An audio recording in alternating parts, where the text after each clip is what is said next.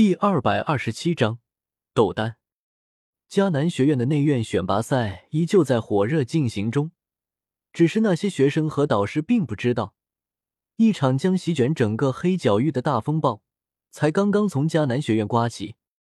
风城，一座以药皇寒风的名字命名的城市，热闹繁华的风城中央是一片清脆而静谧的竹林，而那深处有一座闹中取静的竹楼，这里便是药皇寒风的住所。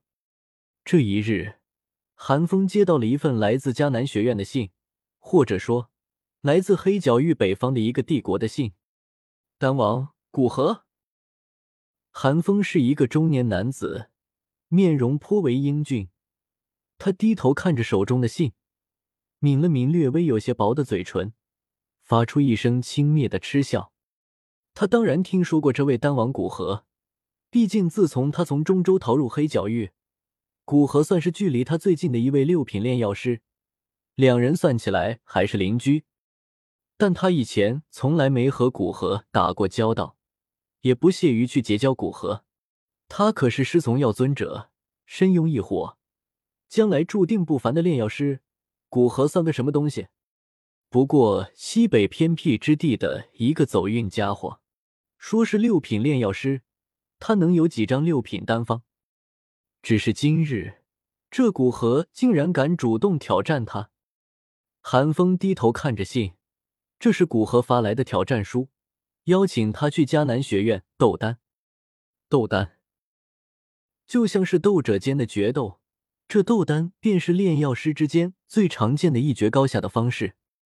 他摩挲着信纸，眉头微蹙，问道：“听说北方最近发生了大规模战争？”在他身后的阴影处，悄然有一道黑影冒出，躬身说道：“主子，确有其事。”这黑影开始向寒风简单讲述加马、出云、蛇人三方间的战争。听完后，寒风的眉头皱得更紧，若有所思地说道：“古河晋升六品炼药师有不少年了，却从来没有来黑角域挑战我，看来这次的挑战应该是那个纳兰叶的意思。这小辈修为低下，却能掌控两个帝国，让那些斗王斗皇都俯首称臣。这等才情，即便是在中州，我也没见过几人，倒是有些意思。”寒风面露冷笑之色，一个大斗师修为的小辈，竟敢撩拨到他头上来。真以为他是加玛帝国那些没见识的斗王斗皇，还是想把他当做一块垫脚石？这是想借我药皇之名，扬名黑角域，再顺势掌控黑角域。呵呵，好大的野心，好大的胆子！讥讽数声，他问道：“现在古河挑战我的事情，已经传遍整个黑角域了吧？”那黑影躬身，沙哑说道：“主子。”确实如此，应该是那纳兰叶派人放出的消息。这是逼宫啊！事情传开了，整个黑角域大大小小的势力都会关注此事。一旦他不应战，那些大小势力就会认为他怯懦、软弱可欺。这在弱肉强食的黑角域是取死之道。何况，他也需要足够大的名声，不仅仅是虚荣。这更是一名炼药师赖以生存的资本。他若是不敢应战，若是输了，那些大势力就会觉得他炼丹之术低下，以后再要炼丹时，有些人就会去找古河，而没有人来找他炼丹，他药皇的号召力就会下降。到那时候，一位孤零零的六品炼药师还会有人惧怕吗？深思熟虑一番，寒风发现自己必须应战。不仅是虚荣和切身利益，同时他还有些手痒。和一位六品炼药师斗丹，已经好多年没有过了吧？一时间，他发现自己竟有些回到年少时那段时光的感觉，激动和热血沸腾。回信古河，同时也将消息传出去，就说此战我接下了，会按时抵达迦南学院。迦南学院，一处山坡上。左右无人，我与萧炎席地而坐，中间摆放着一套茶具。我给他倒了一杯热腾腾的茶水，笑道：“三哥尝尝我亲自泡的茶，世间可没几人能有这个待遇。好色！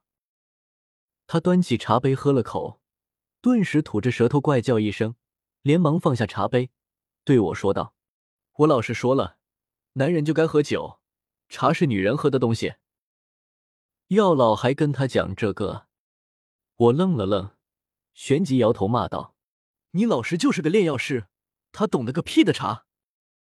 言罢，我一手拿杯身，一手托杯底，双手端起茶杯，先是放在鼻前，更是附庸风雅的嗅了嗅，才微微吃了一口，摇头晃脑赞叹道：“好茶！”这番姿态惹得萧炎大笑起来，他笑了好一会儿，才平静下来，沉声问我道：“那件事怎么样了？”“有我出马，怎么可能会出差错？”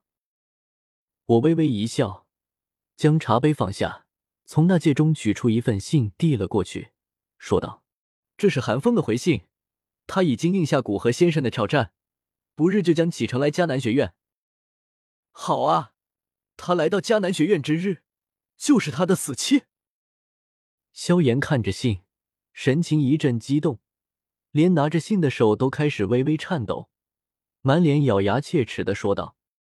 我挑了挑眉，故作奇怪地问道：“三哥，你和这个韩风有仇？”“何止有仇，还是不共戴天的大仇。”萧炎将信紧紧攥成一团，眼中满是仇恨，低沉说道：“这家伙以前也是我老师的弟子，但后来他却勾结外人，谋害了我老师。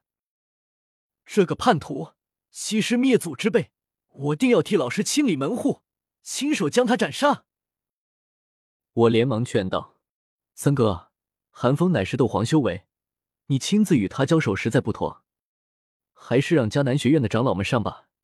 只要韩风死了，谁杀的都一样。”萧炎不置可否，他看着我，理了理情绪，眼中露出一丝感激，沉声说道：“纳兰叶，这回我能有斩杀韩风、清理门户的机会，全靠你。不论这回韩风死不死，都算我欠你一个人情。”“三哥这话说的，我和你谁跟谁啊？用得着这样吗？”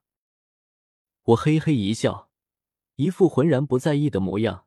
萧炎却摇了摇头，说道：“其实我身上已经有两位业火，等杀了韩风，加上他的那位业火，便凑齐了三位。到时候你再找来菩提化体前，我就能助小医仙修成毒丹，也算是报答了你这个人情。”我点点头，心中松了口气。雾护法已经在帮我获取菩提化体前，这边又有药老在帮助小医仙修成毒丹的过程，应该不会出问题。他的事总算是解决了，没有了恶难毒体的威胁，小医仙性子应该能开朗很多。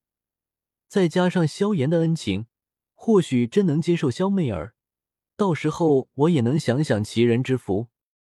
我嘴角流露出一丝微笑，看着萧炎，有些尴尬地说道：“三哥，寒风身上的业火，我已经许给古河了，所以那份业火只是暂借给你，等你治好小医仙便要还给我。你应该不介意吧？”